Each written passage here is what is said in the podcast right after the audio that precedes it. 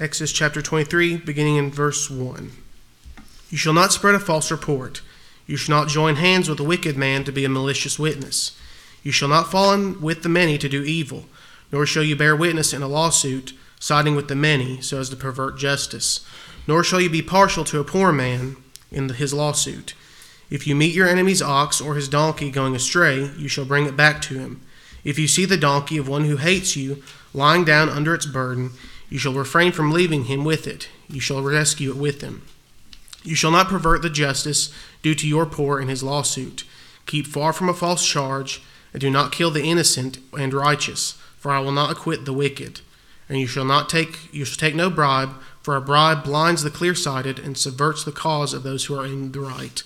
You shall not oppress a sojourner. You know the heart of a sojourner, for you are sojourners in the land of Egypt. The Tennessee Titans did lose in the divisional round of the NFL playoffs last night on a game winning field goal as time expired. My family was over at my house watching the game. Um, and, and after the game was over and they left, and after I finished uh, picking up the pieces of my heart that were on the ground, I, uh, I got back to work on my sermon. Because ultimately, and it's funny that I'm saying this, but ultimately, there's a lot of things in life that matter a lot more than football. A lot of things. So I was rewording, reviewing, revising. We have some Titans fans here that probably have some heavy hearts, but odds are that there are probably people here with actual heavy hearts, with actual things going on in their lives, things that they're going through, dealing with. Maybe people watching at home. But we're glad you're here. And whatever the reason is, I believe that you're here, that God has put you here for a reason. We're glad that you're here, decided to join us this morning. So let's pray, and then we'll jump into the text. Father, thank you for this morning. Thank you for everybody here, Lord. Thank you for their desire to be at church. What a great thing it is that we have so many people that desire to be at church, that desire to be in fellowship with one another. Thank you for the fact that we have this place where we can meet, Lord, and we can meet up with people that we just love and we get to see all the time, but we just love to be together. Thank you for the fact that we have teachers that will teach kids and adults alike the Bible. Thank you for the fact that we can worship you freely. And for those that prepare those things and spend time preparing all week just for Sunday. Thank you for those people. Lord, I pray that you would just speak through me, that you would be glorified in everything in the rest of our service this morning. I pray that you would just help me teach the text clearly. Um, pray that you would help me teach with clarity and with passion, Father, but above all, that you would be glorified. Thank you for Jesus. It's in his name that we pray. Amen. Amen. So, if you're not just now joining us, if you haven't been with us in a while, uh, our church has been walking through the of, book of Exodus over the past several months. And we've seen a lot of different things happen. We've seen God redeem and save his people Israel from slavery. We've more recently seen God instruct his people on how to live through the Ten Commandments given to them by Moses. We're now past the Ten Commandments. And now, once again, God is using Moses to instruct his people on how they are to act. But now he's using a case by case basis, case by case instruction on what to do in certain situations. And we're picking up right where we left off at the beginning of Exodus 23, which Hunter read for us. So let's just read that again and then we'll jump into the text. Exodus 23, verses 1 through 9. You shall not spread a false report you shall not join hands with a wicked man to be a malicious witness. You shall not fall in with the many to do evil, nor shall you bear witness in a lawsuit, siding with the many so as to pervert justice. Nor shall you be partial to a poor man in his lawsuit. If you meet your enemy's ox or his donkey going astray, you shall bring it back to him. If you see the donkey of one who hates you lying down under its burden, you shall refrain from leaving him with it. You shall rescue it with him. You shall not pervert the justice due to your poor in his lawsuit. Keep far from a false charge, and do not kill the innocent and righteous, for I will not acquit the wicked. And you shall take no bribe, for a bribe blinds the clear sighted and subverts the cause of those who are in the right. And then finally, verse 9 You shall not oppress a sojourner, for you know the heart of a sojourner, for you were sojourners in the land of Egypt. I think the way that our text is, is, broken down, verses 1 through 3 and 6 through 9 have the same main point. They deal with the same issues. And I think what that is, is uh, they're a warning about how we should behave in court, but also a warning about how we should behave in general with others. And so we'll summarize them like this. The first one is do not offer a false witness. It's the beginning of verse 1. The second one is do not offer a malicious witness. But the third one in verse 2 is do not join the mob and offer a perverting witness. The one in verse 3 is do not unjustly side with the poor. And then verse 6 is do not unjustly side against the poor. Verse 7 Do not allow somebody to be put to death as the result of a false charge. Verse 8 is Do not take bribes. And then verse 9 Do not oppress sojourners or foreigners. As we stated earlier, I think I, I believe these specific case laws have an overarching theme. And what I think that theme is this that the people of God should demonstrate honesty and integrity in court and in their dealings with others in general. The first part of verse 1 You shall not spread a false report. Now, the first law that we see here is a direct application of a certain commandment. What commandment was that? Use your hands. Anybody know what commandment it was? Eight? Eight? Right? Remember false witness? Right? No, it's nine. You're right. You're right. Nine. I was talking about stealing. Yeah, yeah. My bad. Nine, right? Um, because if nine people are saying one thing and then this tenth person saying something else, they're probably lying, probably bearing false witness, right? So Moses is restating a command from God that was already given earlier you shall not spread a false report. But in order to understand that command, we need to understand what a false report is. A false report could be one that is simply untrue. There are countless ways that something can't, won't be true. The most obvious way is to say something that we know is false, right? Straight up lying. But most of our false reports, which are lies, are a bit more subtle. And there's a lot of different ways that we do this. We get kind of crafty when it comes to these kinds of things. Uh, maybe we tell one side of the story and not the other. Maybe we leave out details that don't fit what we're trying to say or might incriminate ourselves. Sometimes we take something that somebody said out of context and use it in whichever way that we want. Sometimes we only hear what we want to hear, and then when it comes to telling somebody what we heard, we're not really saying what was said. We're just telling them what we heard. I think it's safe to say that uh, a great deal of trouble could be avoided if we just obeyed this simple command, if we could just follow this simple command. And now, thankfully, um, at least in, in churches uh, around here, it's, it's kind of rare for someone to get up here and say an, an, an out and out lie. That's kind of rare. But unfortunately, it is not uncommon for the kind of false reports that God forbids to be spread. What we think we know to be true is tainted by a lot of different things, self interest being one of them. I think most people would deny spreading false reports. You'd say, I don't really do that. I don't think I really spread false reports. Well, I would say you should probably know yourself better than that. Because I think you do, and I think I do also. We tend to be a little bit overconfident about the accuracy of the things we're telling others. Tend to be a bit overconfident uh, about our judgments concerning others. We tend to put too much confidence in what we heard about someone or who said what to whom. It's really very easy to spread a false report, even if we don't know that we're doing it sometimes. When you're sworn into court, what do they tell you to swear? What do they make you swear? to tell the truth, the whole truth, nothing but the truth, right? I think the simplest way to put it is that when we fail to tell the truth, the whole truth, and nothing but the truth, we spread false reports.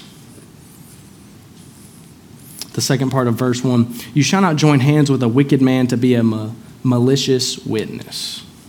Basically, you shouldn't work with someone else to wrong another person. This part of the law is talking about two people in collusion making a false charge uh, against someone or denying a testimony that was correct. The law strictly required um, two, te- two witnesses to testify so that justice would prevail. Otherwise, it would just be one person's word versus the other. So, absolute honesty was crucial to the legal process of the time. If two people got together and lied about what actually happened, the odds are justice was not going to be um, happening. If two people secretly agreed to falsify their testimonies to harm someone, it would be unlikely for the court to discover their lying. Meaning, an innocent person would be punished for something he or she did not do. Deuteronomy 19, uh, 15 through 19 says this A single witness shall not suffice against a person for any crime or for any wrong in connection with any offense that he has committed. Only on the evidence of two witnesses or of three witnesses shall a charge be established. Verse 16 If a malicious witness arises to accuse a person of wrongdoing, then both parties to the dispute shall appear before the Lord, before the priests and the judges who are in office in those days. Verse 18 The judges shall inquire diligently, and if the witness is a false witness and has accused his brother falsely, then you shall do to him as he had meant to do to his brother.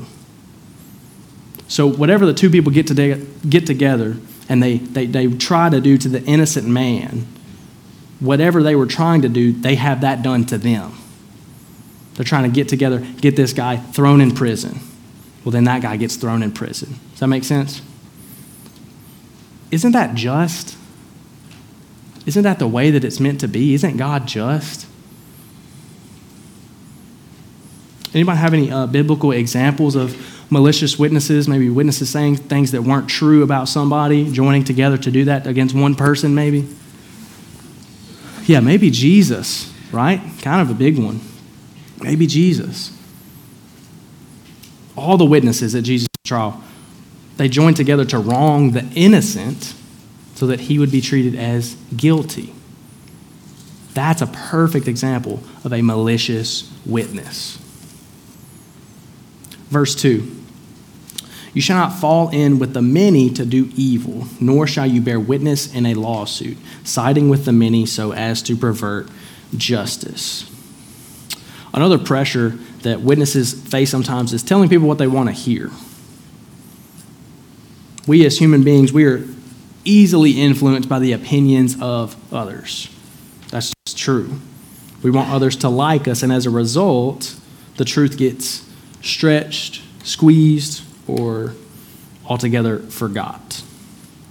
But God says, do not fall in with the many to do evil in a lawsuit so as to pervert justice. Don't fall in with the crowd.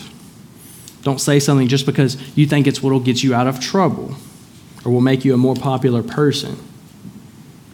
In this case, the witness honestly intends to tell the truth but finds it hard not to be influenced by the court of public opinion. But the courtroom is not the only place that this happens, is it?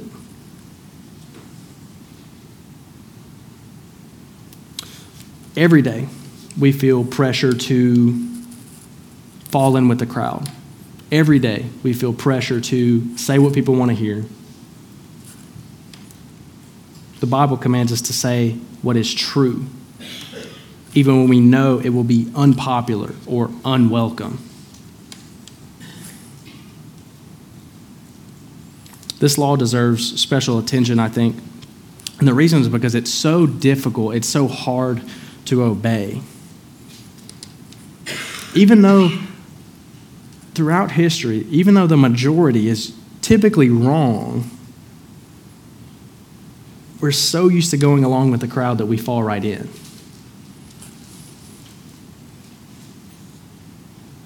But the Bible says, do not follow the crowd in doing wrong. Rather than letting the majority rule, which is what we typically do, I think we're called to follow Christ, which means often means going in the opposite direction.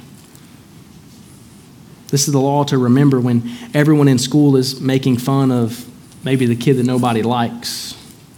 This is the law to remember in high school or college where everybody wants to go out drinking after the game.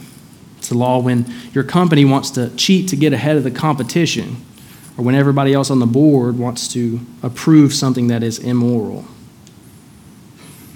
There's a lot of pressures that we face from our peers. But what does the crowd tell us? The crowd tells us to get as much as we can, go ahead and gratify our sinful desires. Don't be inconvenienced by other people's needs. That's what the crowd says. Before we know it, we're thinking the way that the crowd thinks and doing the things that the crowd is doing. But there's a problem with that. We're supposed to be different, just as the nation of Israel was supposed to be different, set apart, holy. God has called us and the people of Israel to be set apart. He said, Do not follow the crowd in doing what is wrong. You belong to me. You are my people. So instead of letting the majority rule like we do, let's let Christ rule. Let's get rid of the desire to follow the crowd. These laws they're, they're concerned with justice, right? And many of them are specifically concerned with truth telling. But justice hinges on the truth. So if the truth is perverted, then so is justice. And we are not to pervert justice. Verse 3 Nor shall you be partial to a poor man in his lawsuit. Now, this is kind of interesting. As odd as it is to say, sometimes there is pressure to side with the poor. A lot of us, we kind of hear that and we're like, yeah, that, that kind of makes sense, right? You side with the poor, that they should get the benefit of the doubt, maybe a little favoritism. The poor man is the one who has everybody's sympathy, right? The, the poor man is the underdog, the little guy going up against the establishment. So people shout for so called justice. Since the poor man is the victim, they argue he ought to have the verdict go in his favor. They want the big guy to be taken down just because he's big and the little guy to win just because he's little. Well, something that God knows is that the poor are just as sinful as everybody else. In a legal sense, they're just as likely to be guilty as everybody else. Just because one man is poor and one man is rich does not mean that the rich man is guilty. God loves the poor, but he does not allow financial need to be an excuse for injustice. In other words, don't be partial to the poor man in his lawsuit. Just because he's poor does not mean he's right. If a poor man is guilty, he should be condemned. Likewise, if the rich man is. And then verse 6, we see the opposite of that. You shall not pervert justice due to your poor in his lawsuit. Now we're on the opposite and possibly the more common one. The rich often get richer at the expense of the poor. Is that right? But however, it's, it's obviously wrong to favor the rich over the poor. Another version of this text says, Do not deny justice to your poor people in their lawsuits from verse 6 to 9 and 1 to 3, there's a bit of a switch. Verses 1 through 3 were more so for witnesses. And, this law, and then the next verse, especially for judges. Judges have a responsibility to make sure that the poor get a fair trial, which includes getting competent counsel. Rich people have more resources. This gives them a tremendous advantage when it comes to legal matters. So it's up to judges to protect the powerless, making sure that the poor get what they deserve. And this is something that I think is truly beautiful. The Bible here, as always, shows perfect balance. The scale's not tipped in either way. The poor are not always right, the rich are not always wrong. There should never be bias towards the rich, nor prejudice against the poor but all should receive equal justice. Once again, I don't know if you're noticing a common theme or not, but God is just. And every law that He is putting in place is just. Because that's who God is. Verse 7. Let's read verse 7. Keep far from a false charge and do not kill the innocent and righteous, for I will not acquit the wicked. This is the opposite of verse 1. In verse 1, the injustice was to let the guilty go free. And here in verse 7, the injustice is to treat the innocent as if they were guilty. God tells them, Don't kill the innocent, for I will not acquit the wicked. Because God is just, He cannot and will not let the guilty go free. But what, he, what will He do with the false witnesses? Well, Proverbs 19:9 says, "A false witness will not go unpunished." So we think, man, these guys are these guys are getting off free. No, they're not. God will not acquit the wicked. He will not allow the guilty to go free. A false witness will not go unpunished. Once again, God is just. Verse 8 And you shall take no bribe, for a bribe blinds the clear sighted and subverts the cause of those who are in the right.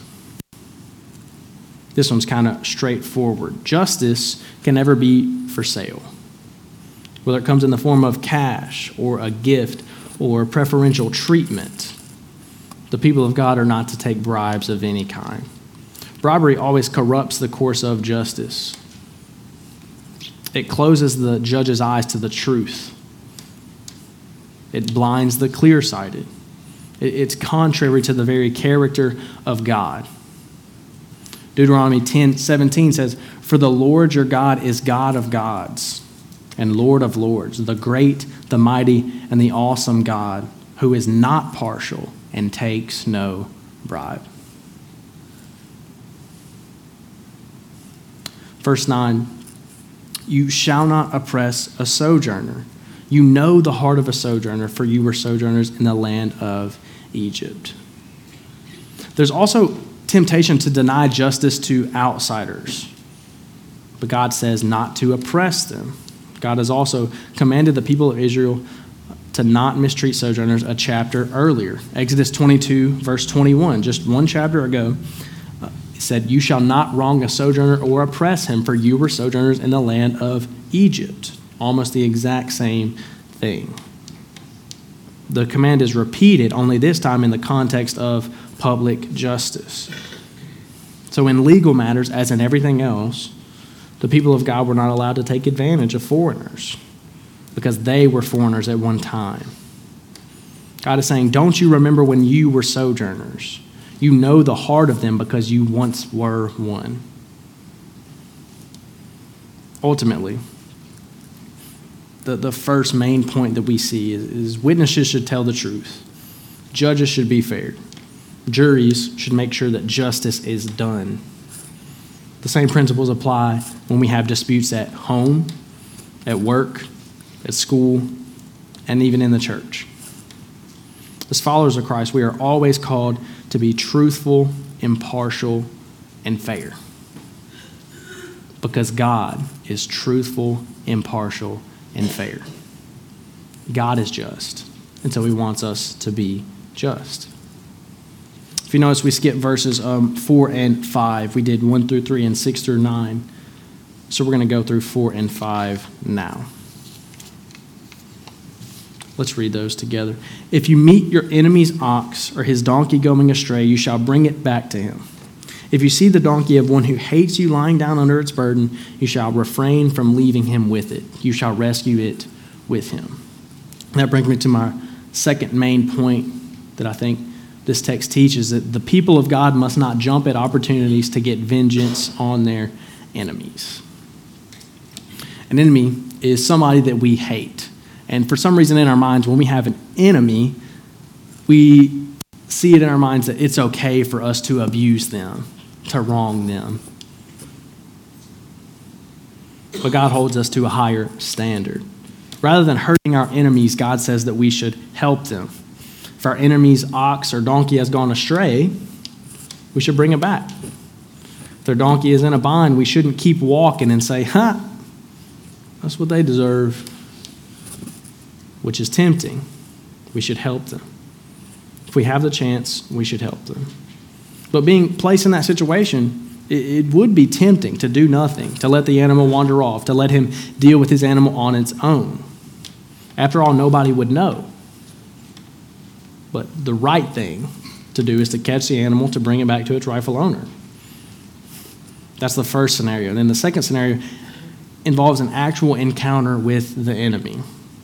A man's walking along, he sees his enemy struggling with his donkey. Maybe it's fallen and it can't get up. And when something like this happens, it's hard not to enjoy it. It's hard not to say, man, God catching up with them. Like you've been praying for that day or something. But Proverbs 24 17 says, Do not rejoice when your enemy falls, and let not your heart be glad when he stumbles. Instead of our natural tendency, our natural desire, God calls us to rush to our enemy's side and lend him a helping hand. In the movie War Room, I'm sure a lot of you have seen it. I know my family's seen it a lot. Used to watch that movie a lot. It was a great movie. But in that movie, Tony Jordan, a husband and a father, comes to faith in Jesus Christ after his wife has been praying for his salvation for a, a very long time. Tony had just been fired from his job, and during that, po- during that process, he had two bosses. One boss was very compassionate, very um, apologetic about the whole entire situation. He was very kind, very loving. But then the other boss that he had was very harsh, unnecessarily harsh, almost like he was out to get him the whole time.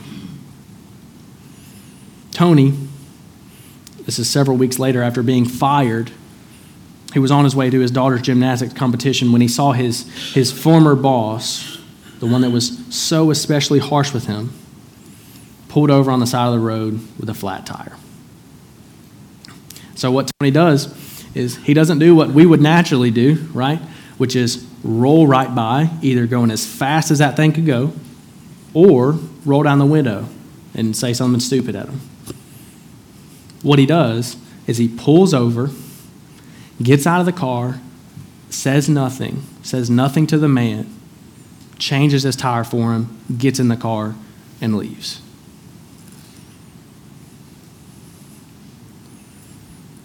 That's a modern day example of this case law. It ties the two together. This boss was a malicious witness, and Tony could have let his enemy suffer, but he didn't.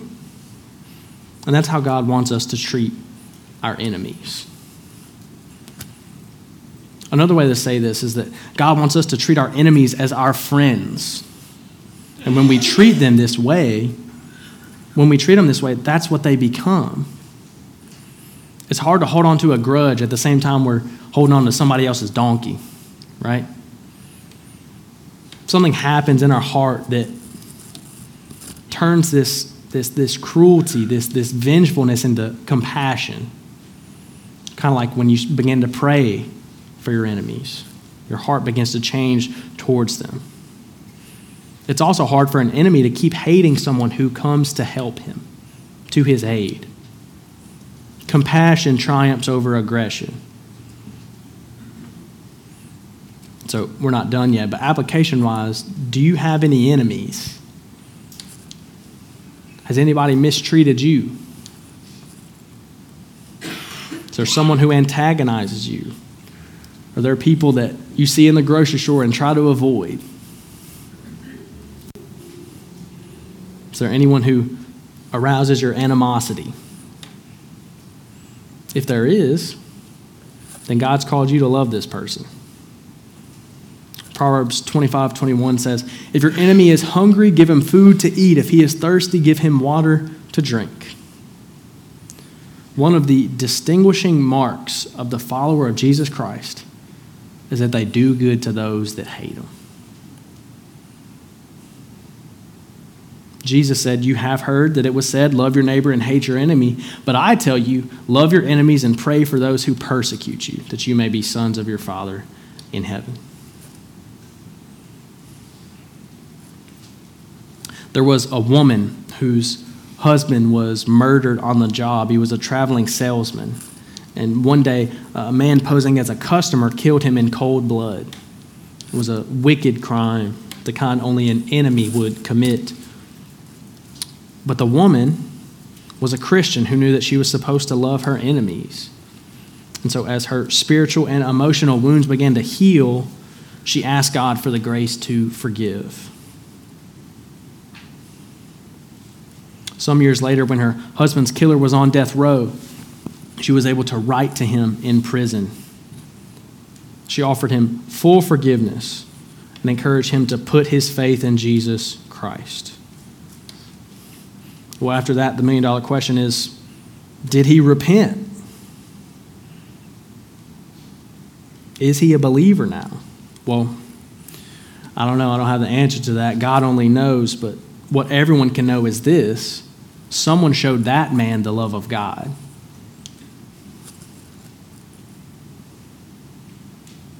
This is what we're called to do as Christians love our enemies. This is the kind of love that we give because we've been given. The kind of love that we've already received, and we want others to receive it as well. A love that treats enemies like friends. It's a love that Jesus showed when he died on the cross. Romans 5:10 says, "For if while we were enemies we were reconciled to God by the death of his son, much more now that we are reconciled, shall we be saved by his life." We were enemies, enemies with God, at enmity with him, shaking our fists at him, doing what we wanted to do. And he went to the cross. The third point that I think we get from this text is that God wants the people of God to seek justice and to guard against injustice. It's what it's all about. If you could combine the two main points, it would be this. In all areas of life, whether it be school, work, church, God wants us to seek justice. And He wants us to guard against it, in, against injustice in the courtroom, in conversation, in school, at work, God wants believers to act justly. And that's what this is all about, ultimately, this text being just. But acting justly is a lot more than just doing the right thing, it's something that we need help in order to do. Acting justly involves allowing the, the Spirit of the living God to hold sway over our attitudes, over our impulses. It involves the emptying of our self, our egos, our agendas, our preferences, our desires, and laying those things at the foot of the cross. It involves giving the final say to Him and Him alone who is able to act truly just. And that's God. God is just and we can trust Him to act justly. Amen. And He wants us to do the same. Application wise, though, I've already said a few. For the believer, I kind of have a lot here. We should strive to be diligent, we should strive to be fair, we should strive to be honest, we should strive to be just. The, the scales of justice should be blind. We should show no partiality. We should seek instead to honor what is true and what is right. We should avoid all temptation for vengeance or seeking harm for another.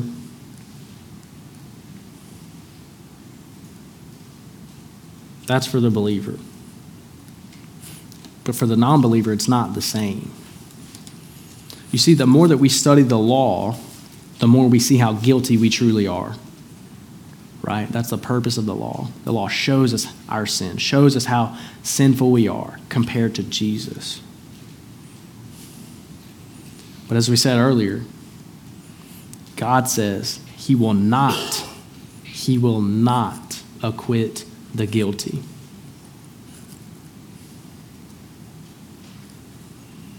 And if you're not a believer, that's what you are, is guilty.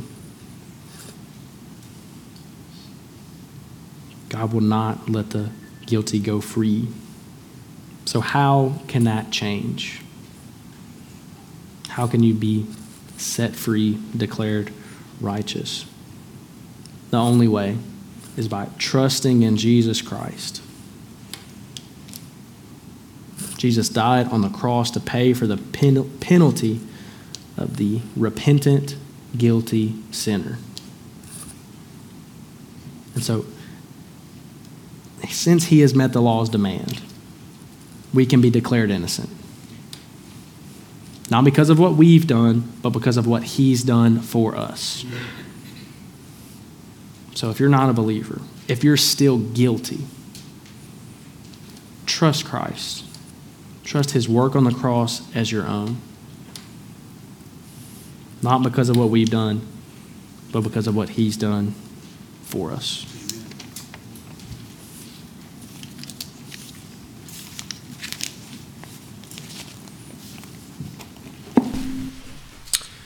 Appreciate you, brother. If you're needing to repent, you're not sure how to do that, I would love to talk to you about that. There's a lot of people here, a lot of believers here in our congregation would love to talk to you about that. Let's um, grab me. I'd love to talk to you about that. I love to miss the lunch and learn because we're talking about how you could know Him and love Him with your whole heart. Aren't you glad God is just? No, no sin goes unpunished. And makes us doubly thankful for Jesus because we are all guilty of sin. And for those who've trusted in Christ, we're we are made right, and uh, it's something to re- rejoice in. Thank you for tuning in to our Sunday morning services at Beaver Baptist Church. We are currently studying the book of Exodus. If you have any questions about today's message, or would like more information about our church, call us at 901 837 2904. You can also visit our website at beaverbaptist.com.